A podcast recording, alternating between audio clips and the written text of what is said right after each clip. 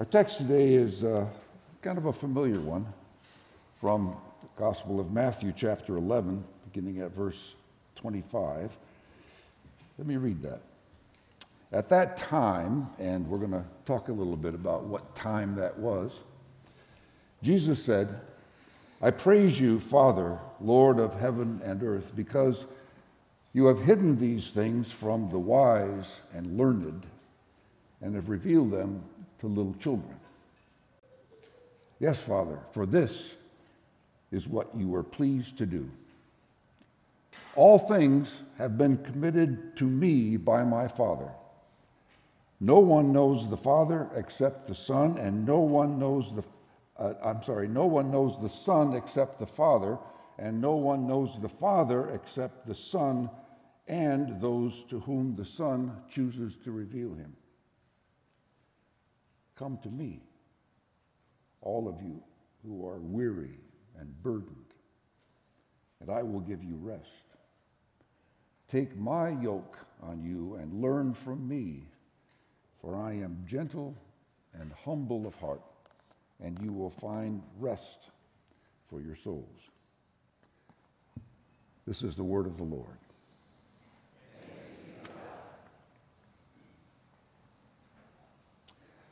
So, how are you today? I mean, really, how are you today? I'd have to say, personally, not so hot, not so great. I can't shake the feeling that the world, as I've known it for a long time, is falling apart.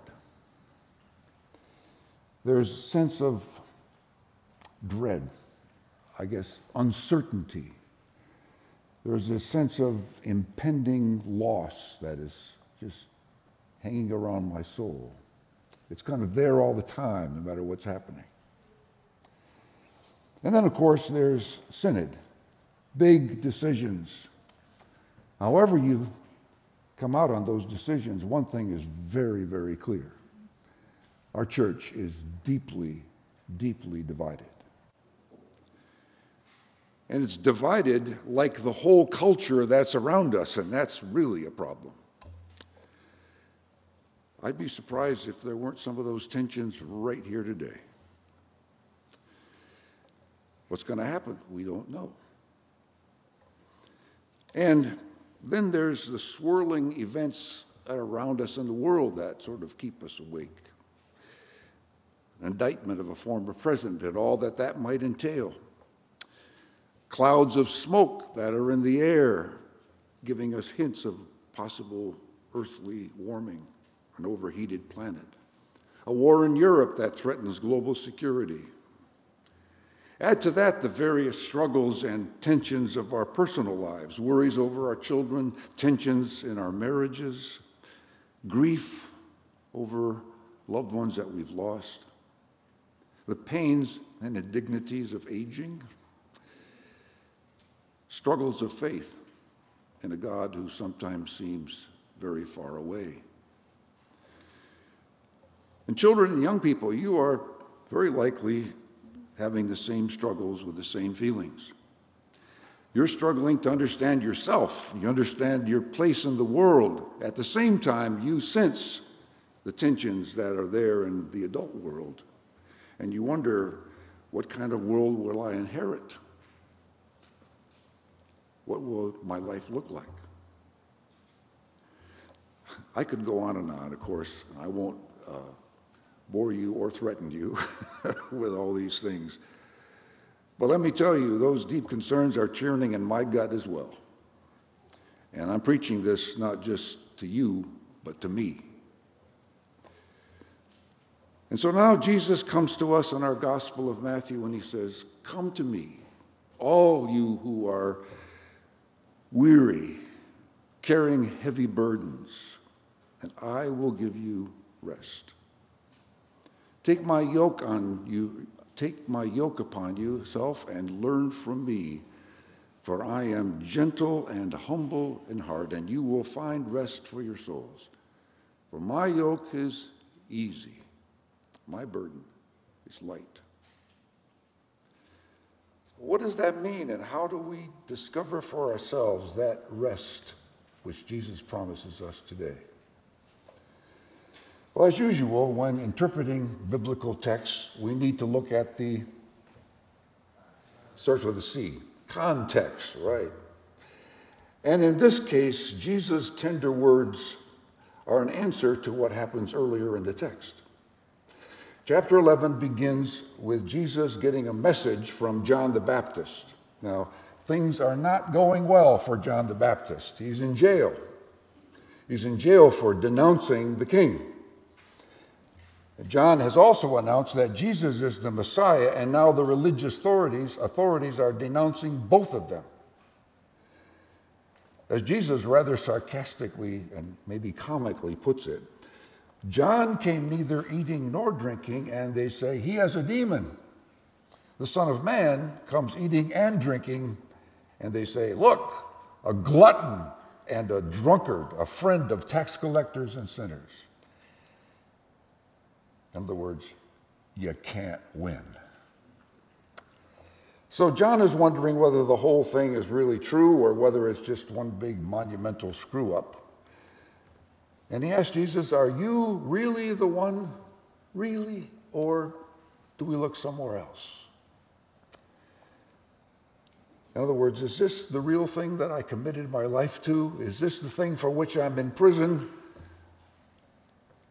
Or am I, is it all for nothing?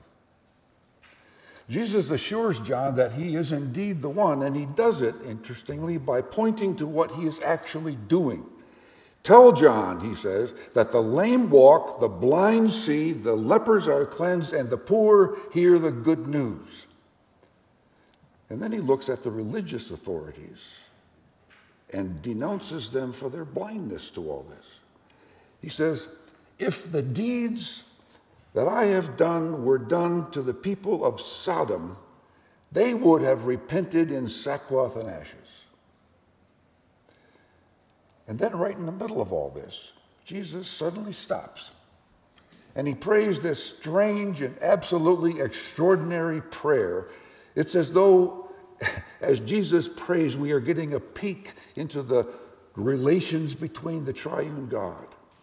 Jesus says, I thank you, Father, Lord of heaven and earth, because you have hidden these things from the wise and intelligent and have revealed them to infants.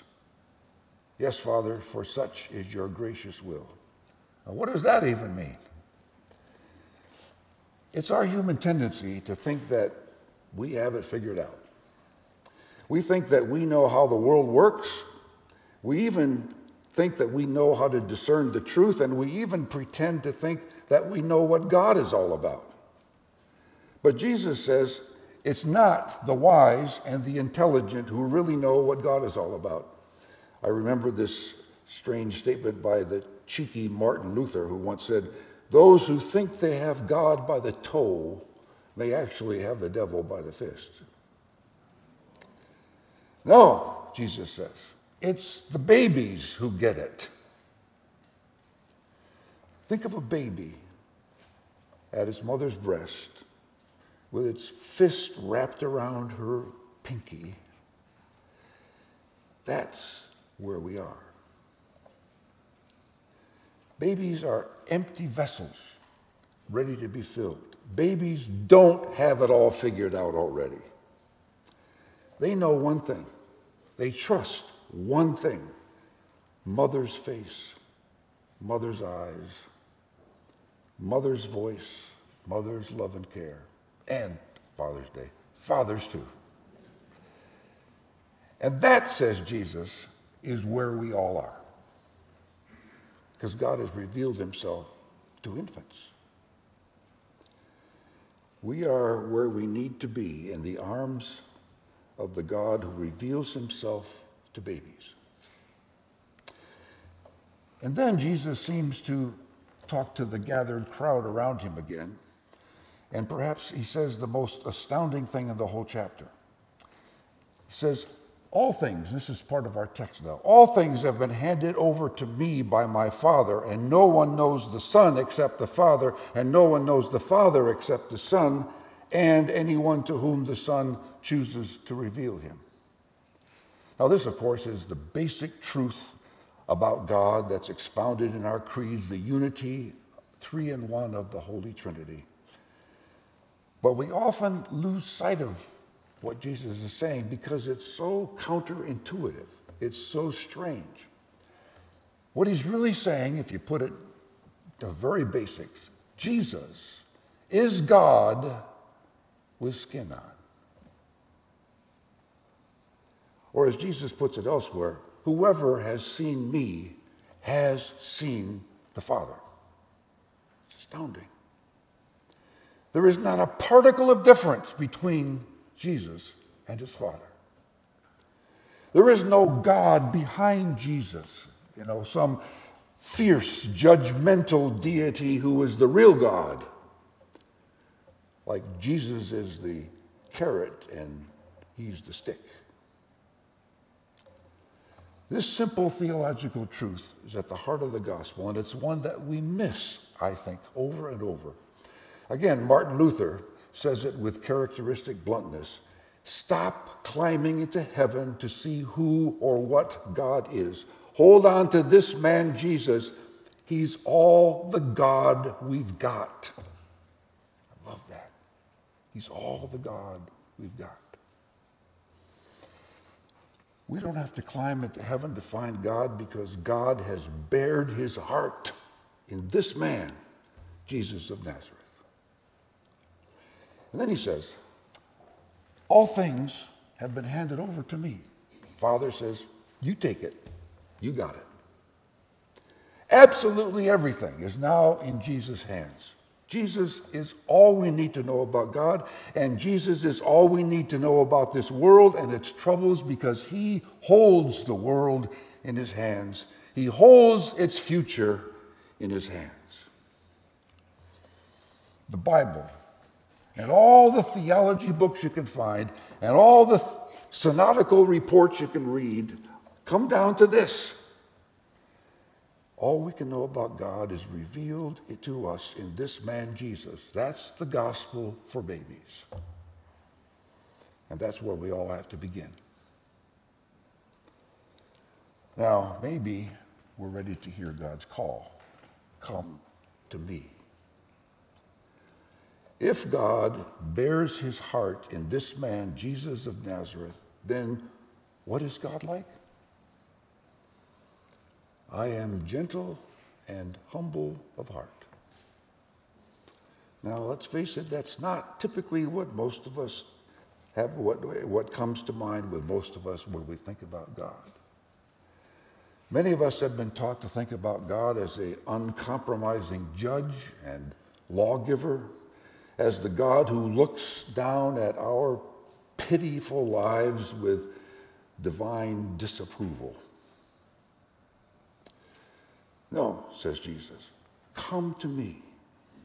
I am the Father's human face, and in me and me alone, you can find what God is like. And I am gentle and humble at heart.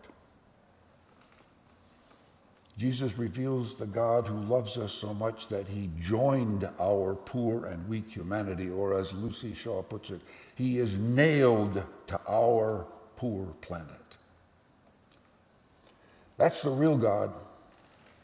That's the fundamental truth that we need to know about God before anything else. God is now and forever will be one of us. Come to me, says Jesus, and share my yoke.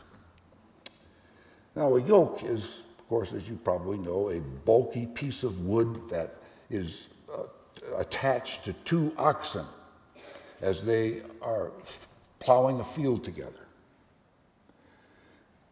Jesus isn't someone who sort of walks alongside of us. Jesus is someone who is bound to us, yoked. And we're yoked to him. Imagine two oxen, they're plowing a field. And let's say one of them is strong and healthy, and the other is weak and sick. The strong one is tied to the weak one. The strong one can go only as fast as the weak one because they're tied together. That's Jesus' picture of our relationship with you, of his relationship with you and with me. He willingly takes up the yoke of our humanity and walks with each of us along the road of life. And when we stumble or fall, he gently and patiently waits, helps us to get up again. As we struggle with the pressures and demands of life, he is right there alongside of us, tied to us, and understands every bit of it because he's as human as we are. And when we are spiritually weary and when we're filled with doubts and questions, he invites us look, just look at me. Take one step at a time alongside me. And when we wonder about what road to follow and what's true and what's right, he asks us to follow his way, to look at what he pays attention to, what he's, who he's concerned about. And if you're reading the Bible and you find it all too confusing with all its different interpretations and all the competing claims that people make about it, he says, here's one thing you need to understand about the Bible it's all about me. He exactly says that in John chapter 5. It says that exactly to the disciples on the way to Emmaus. It's all about me. Now, does all that sound too easy and too simple? Well, in one way it is, I think. He calls us to do this one simple thing to walk alongside him, yoked to him. In other sense, it's not so easy. If you are yoked to Jesus, you are walking along the road that he's walking on, right? Where does that go? The cross. It's a road that involves suffering, sometimes painful, self giving love. It's a road that goes in the opposite direction from the interstate highway along which the world cruises. It means learning from Jesus not just to live for ourselves, but to live for others. It means that we will not submit to the kingdoms and the regimes that dominate this world. We swear allegiance to the King who died on a cross and rose again and is Lord of all. Being yoked to Jesus can mean being an outsider, even an outcast. It means identifying, yoking ourselves to some of the very people the world despises or pushes to the margins the tax collectors and sinners. Being yoked to Jesus, we find him to be humble and gentle at our side, but also uncompromisingly at odds with the ways of the world. And with all that, he still says, But my yoke is easy, my burden is light. Being yoked to this world may seem easy, but I'm telling you, it's heavy and burdensome. The yoke of conflict and violence, the yoke of pride and acquisition, the yoke of being on your own in a world of ruthless competition, the yoke of ultimate meaninglessness. Most important of all, being yoked to Jesus, he says, you will find rest for your souls. Rest. Now, what does that mean? It's not ease. It's not being without the cares and the concerns of this world. It's not sitting in the recliner in front of your TV set or under the tree, under the, uh, on the deck in your backyard. Have you ever known someone who, in the midst of struggle, difficulty, remains calm and resolute? Have you ever known someone who can maintain a sense of inner well being and joy in the midst of no matter what the circumstances. Have you ever been to the funeral of a loved one, and while the tears of grief flowed, you somehow felt in that moment a sense of unexplainable inner peace and well being, like it's going to be all right. Rest is that place at the very center of the universe that is calm and serene like the eye of a hurricane. Rest is knowing that Jesus is right there with you and for you, and that nothing, nothing can ever separate you from his love.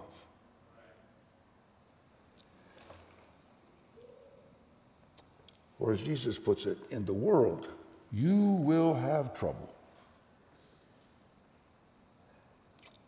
But take courage. I have overcome the world. Come to me, says Jesus. I'm all you need to know about God. Come to me, and I will give you rest. Now, this Sunday and every Sunday, coming to Jesus means something very concrete. Very concrete. Like you can eat it and drink it. Come to me, says Jesus, right here at this table, and I will feed you with myself, my crucified and risen self. Come to me, says Jesus, right here at this table, and see me reflected in the faces of people around you, and trust that I will keep my promise to be present to you in the bread and in the cup. Come to me, and you will find rest for your souls. And then we will leave together and take up that yoke again. And we'll stumble alongside of Jesus on the path of self giving love. And on that road, we will discover things about Jesus. We'll learn to see Jesus where he always hangs out with the tax collectors the sinners, the least of these, the hungry and thirsty, the prisoners, the forgotten, the despised, the poor, and the broken people. That's where you typically find him. Because he's also calling to them. Come to me, and I will give you rest. In the name of the Father, and of the Son, and of the Holy Spirit. Amen.